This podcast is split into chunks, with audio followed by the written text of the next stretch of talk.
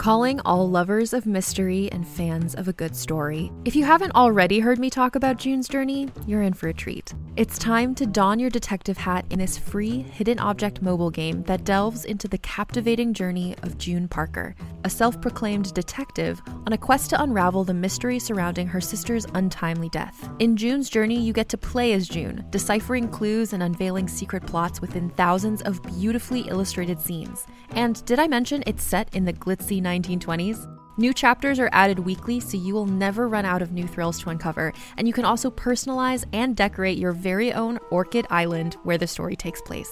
How sharp are your detective skills? Find out when you download June's Journey on your Android or iOS device, or play online via Facebook Games. Your detective journey awaits.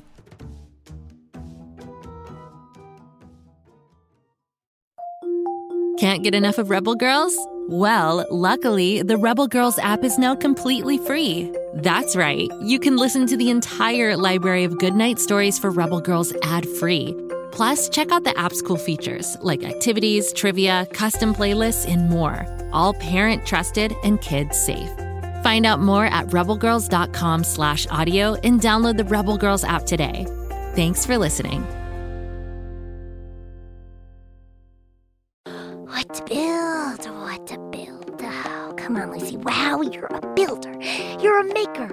Maker. You're a. I got it! Tool call. Hammer. Hammer, Wrench. wrench, Drill. drill. Great job, Kapow. Great job, Kapow. Oh, no, wait, that's me. Great job, Lucy. Wow. Oh, brother. Now all we have to do is turn this thing on.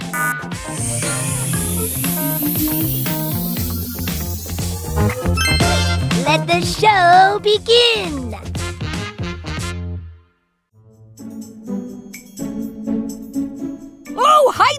It's me, Kapow, the mechanical pygmy goat beaming into your ears all the way from Pflugerville. You probably know me best as Lucy Wow's sidekick and as a world champion eater of socks, but I'm also an expert on the subject of invention. In fact, as a sidekick, I've helped Lucy Wow invent all sorts of things, even a bathtub car. Today, I want to talk to you about a very important part of invention mistakes. That's right! One of the things I've learned over the years is that sometimes the best inventions come from mistakes. Like, for example, the Super Soaker. I don't know about you, but I've always loved squirt guns. You add a little mustard, wrap them up in a pair of swim trunks, and yum! A sandwich. Oh, I'm hungry just thinking about it. But squirt guns aren't just delicious, they're also fun! And they have been for a long time. In fact, the oldest surviving example of a squirt gun dates back to 1896. Back then, squirt guns were made of metal and rubber squeeze bulbs, and they couldn't shoot very far. They basically just squirted a little bit of water, hence the name squirt gun. But then Lonnie George Johnson came along and changed everything. Born in the segregated South, Lonnie, as an African American, wasn't granted the same rights as everyone else because of his skin color. But Lonnie didn't let this terrible injustice stop him. Instead, he got inventing and made the world a better place for the next generation of kids. A much better and much wetter one, thanks to his super soaker. Now, according to Lonnie, he always liked to tinker with things. Because of this, Lonnie earned the nickname the Professor from kids in the neighborhood. As a teenager, Lonnie represented his school in a science fair in Alabama, where he was the only black student in attendance. For the competition, he created a robot named Linex that was powered by compressed air. And even though his robot wasn't pygmy goat shaped, he still won first prize. Johnson then attended Tuskegee University, worked for the U.S. Air Force, and eventually joined NASA's Jet Propulsion Laboratory in 1979. Wow! Talk about impressive! I bet you're thinking, someone as impressive as that never made mistakes, right? Wrong! Lonnie, like all inventors, made tons of mistakes. The difference between Lonnie and most people is that he didn't let the mistakes stop him. He learned from them. Which brings us back to squirt guns. While at NASA, Lonnie was working on an idea for an improved heat pump, a device that would mechanically transfer heat from one place to another for a space mission, when his creation sprang a leak and a burst of water shot across the room. The whole room was soon soaking wet. Rather than be upset, Lonnie thought that would make a great squirt gun. So Lonnie took plexiglass, PVC pipe, and a two liter soda bottle and started building the world's greatest squirt gun. If he couldn't find the parts he needed, he made them himself. That's one of the advantages of being an inventor and tinkerer, he says. I have everything I need to make what I need. Once it was ready, Lonnie gave his invention to his six year old daughter. This original prototype, which Johnson still has, wasn't pretty, but boy was it cool! It could shoot water nearly 40 feet! This high powered squirt gun quickly became the hit of the neighborhood. What started as a mistake had turned into something amazing. He called it the Power Drencher. And Lonnie just knew that it could make a big splash in the world of toys. In 1989, Lonnie went to Larami Toy Company's headquarters to show off what the Power Drencher could do. He said not a word, took aim, and shot an immense stream of water all the way across the executive boardroom. Larami's president was immediately impressed, and Johnson and the company signed an agreement. But Lonnie still had a lot of work to do improving his design. Let's talk about that design. Where old squirt guns were powered by squeezing water out of a tube with hand pressure, the Super Soaker was designed so that water was pumped into an empty plastic container, still to this day shaped like a big soda bottle. As the water is pumped in, the air sitting inside becomes compressed or squished. When the trigger is pulled, the valve opens and the squished air stretches out, forcing the water out of the soaker at super high speed. Once Lonnie had perfected his design and come up with a new name, they released the first Super Soaker into the world. The toy was instantly popular. How popular? Within two years of its introduction in 1990, Larami had sold over 10 million Super Soakers, generating over 200 million in sales that year alone. Whoa. The Super Soaker had only gotten better and more popular over the years. That one little mistake ended up making over a billion dollars and turned that boy born in segregated Alabama into a man worth over $360 million. So next time you make a mistake, remember, you might have just found the key to becoming a millionaire toy maker. But just to be clear, Lonnie doesn't think of himself as a toy maker or a millionaire. I'm a tinkerer, Johnson says. I love playing around with the ideas and turning them into something useful or fun. Me too, Lonnie. Me too. I might also make them edible, but that's just me. You can shop from anywhere doing pretty much anything. You might shop while working, eating, or even listening to this podcast. And however you shop, we all know and love the thrill of the hunt. But do you also know how to get the thrill of the best deals? Because Rakuten shoppers do. With Rakuten, they get the deals they love with the most savings and cash back. And you can get it too. Start getting cash back at your favorite stores like Sephora, Nike, and even Expedia if you're looking to get some travel in. And getting cash back doesn't mean you have to miss out on sales because those can just be stacked right on top. It's easy to use and based on a simple idea. Stores pay Rakuten for sending them shoppers, and Rakuten shares the money with you as cash back through PayPal or check. Download the free Rakuten app and never miss a deal or go to Rakuten.com to start getting the most bang for your buck. That's R A K U T E N.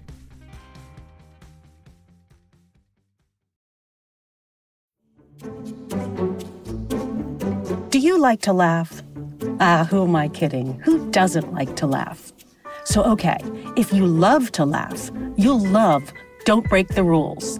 It's a hilarious comedy improv podcast where the voice actors make up their lines on the spot and try to be the only actor who doesn't break the rules. These talented actors are great at coming up with silly scenes and stories when they follow the rules for the episode. And it gets even sillier when they accidentally break the rules. The stories are guided by suggestions from kids like you, and the episodes feature laughs, burps, and the occasional unicorn. So if you'd like to giggle and play along, be sure to listen to Don't Break the Rules wherever you listen to podcasts.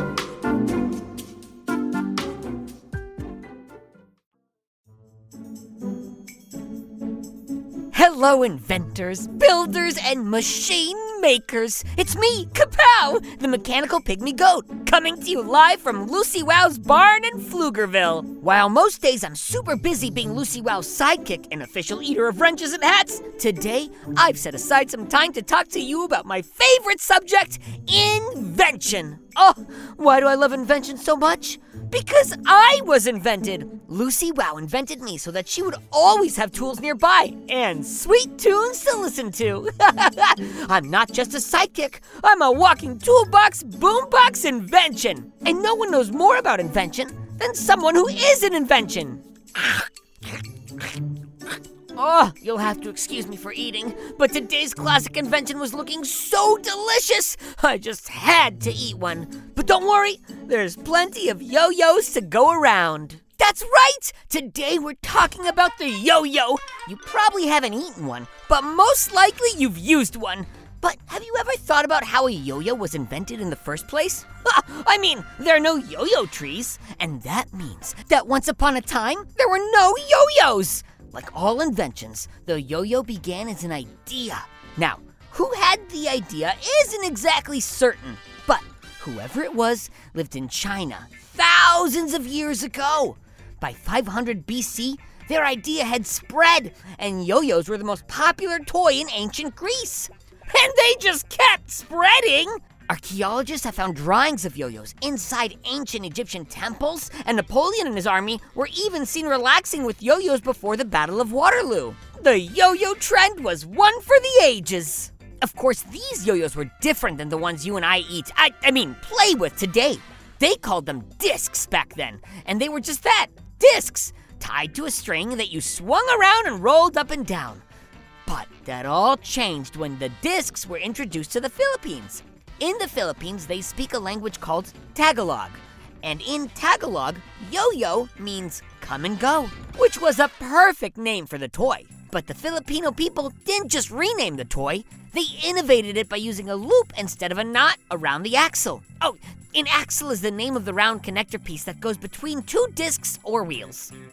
When the string was looped rather than tied in a knot, it allowed the yo yo to spin or sleep at the end of the string for a long time. With this change, the yo yo could now hover in place rather than just go up and down and up and down and oh, whoa! I just got dizzy.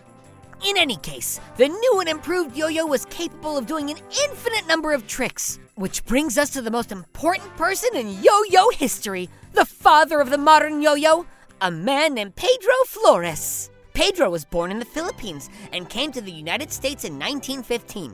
While working as a bellboy to make a living and pay for schooling, Flores read an article about a millionaire who made his money selling a ball attached to a rubber band. This toy reminded Pedro of the yo yo's of his youth in the Philippines, and he saw an opportunity. Pedro initially made yo yo's for neighborhood children by hand, but soon started buying machinery to produce them more quickly. Approximately a year after Pedro opened his yo yo business, his company was selling 300,000 yo yo's annually. Now, Pedro knew that the ability to do tricks was one of the main selling points of his yo yo's. So he created some of the first yo yo trick competitions ever. Heck, he got so good, he even competed himself. Which is why in 1928, a man named Donald Duncan found himself standing on a street in San Francisco watching Pedro entertaining kids with his newest yo yo model. He couldn't take his eyes off him. Mr. Duncan was so excited by this new toy that he approached Pedro right there and bought Pedro's yo yo company for $750,000. This may not sound like a ton today, but during this era, it was a fortune. Even though he'd sold the company, Pedro would keep yo yoing for the rest of his life. He always said, I am more interested in teaching children to use the yo yo's than I am in manufacturing the yo yo's. So while Pedro was teaching, Duncan went to William Randolph Hearst, owner of the nation's largest newspaper chain, and proposed that if Mr. Hearst gave him free ad space, he could increase the popularity of his newspaper through yo yo contests. His idea was that for a kid to enter the contest, they would need to sell two to three subscriptions to the newspaper.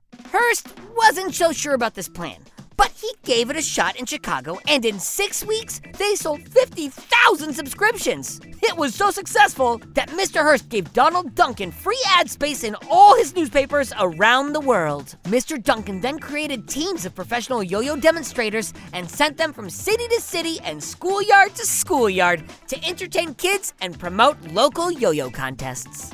And it worked! Boy, did it work! The Duncan Company sold 45 million yo yo's in the USA in 1962. And back then, the USA only had 40 million children. And since then, they've just kept selling. And all because thousands of years ago, someone had the simple idea to tie a disc to a string. How could they have guessed that their idea would move across history, being innovated and added to by people from all over the globe until it would finally become a world famous toy? But that's the thing about ideas. They turn into inventions, and once an invention is out in the world, you never know what it will do.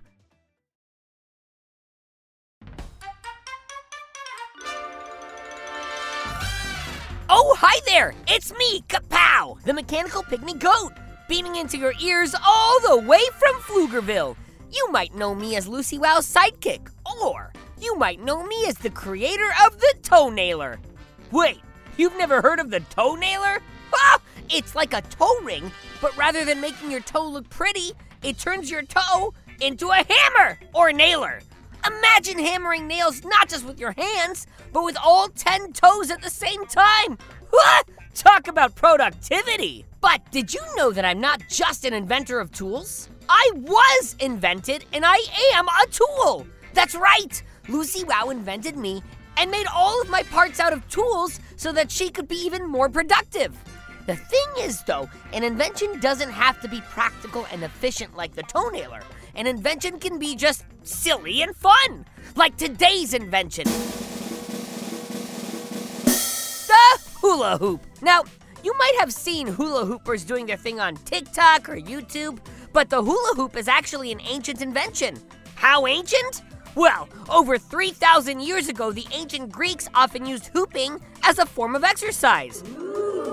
So, that's pretty old. Now, older hoops were made from all sorts of stuff. For example, there are records of ancient hoops made from metal, bamboo, wood, grasses, and even vines. In the North American continent, Inuit children used hoops to learn harpooning skills. They would roll a hoop and then attempt to throw a pole through it. This fun form of target practice helped teach accuracy for many First Nation and Native American people. Homemade hoops started showing up in the English households in the 14th century and were used by all ages. Hooping became a craze that swept the country until British doctors started blaming the use of hoops for everything from back pain to heart attacks. That's right, the hula hoop was considered a bad habit, just like eating socks is today. Ridiculous! Fortunately, the hoop survived. 300 years later, when British sailors first visited the Hawaiian Islands and saw the traditional hula dance, they thought it used similar hip movements as hoopers. And so, the name hula hoop was born. In the early 20th century, a modern version of the hula hoop was made of bamboo and used by Australian school children as exercise equipment. In 1957, Wham-O Toy Company founders saw these Australian hula hoopers while on vacation. And while these kids were just trying to get a good grade in gym class, they saw a hit toy. Within a year, Wham-O created a hollow hoop made out of plastic, and my goatness, was it a hit! Wham-O sold 25 million hoops in just two months! And sales reached $45 million in the first year. Adults bought the toys for children, but usually gave the hoops a try before turning them over to the kids. Before long, adults could be seen swinging their hips around like crazy, hula hooping in competitions around the world. Soon, people started using more than one hoop at a time. They were using their neck, arms, legs, and hands to hoop along with their waist. A record 105 hoops were spun by Jin Linlin of China in 2007. Can you imagine spinning 105 hula hoops at the same time? And it didn't stop there. People started using bigger hoops. The world record for the largest hula hoop spun was set by American Ashrita Furman at 51.5 feet. That's one big hoop! Now, like I said, no one knows who the first person to spin a hoop around their hips thousands of years ago was. But whoever it was, their invention is still going strong. Videos of hula hooping regularly go viral, and in 2021, when a new hula hooping craze began, the toy became so popular that they sold out everywhere. Who knows? Maybe in another thousand years, people of the future will still be swinging their toes, hammering nails with my invention, the toe nailer. Well, folks, we've come to the end of another Kapow's Power of Invention podcast. Come back tomorrow when I'll be covering more inventors and inventions. And while you're waiting, you do realize there are just a slew of shows that take place in Pflugerville, right? It's true! There's Bobby Wonder, who's trying to protect Pflugerville from Mighty Mila, and Lucy Wow over in the Big Red Barn, inventing all sorts of cool stuff with her mechanical pygmy goat Kapow. Hey, that's me! Lucy goes big, and then she goes bigger. Oh, and if you like strange and spooky stories, check out R.L. Stine's Story Club.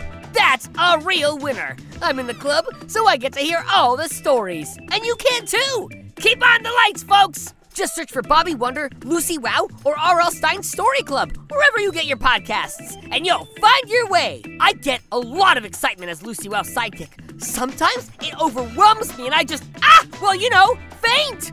Well, today I got the most exciting news, and I, I, oh, easy kapow, deep breaths, ooh, ooh, ooh, don't faint. I'm on a t-shirt and a hoodie and a sticker, and I'm so famous! The most famous mechanical pygmy goat to ever live! Go to GoKidGo.com and check me out! Lucy Wow merchandise is now available, and you know you need more kapow in your life!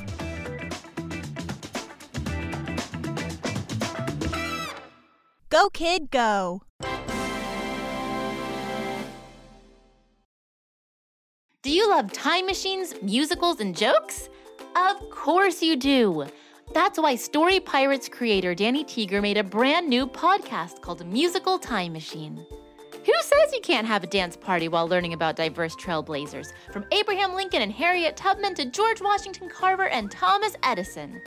Search for Musical Time Machine on Spotify, Apple, or wherever you get your podcasts to join the fun.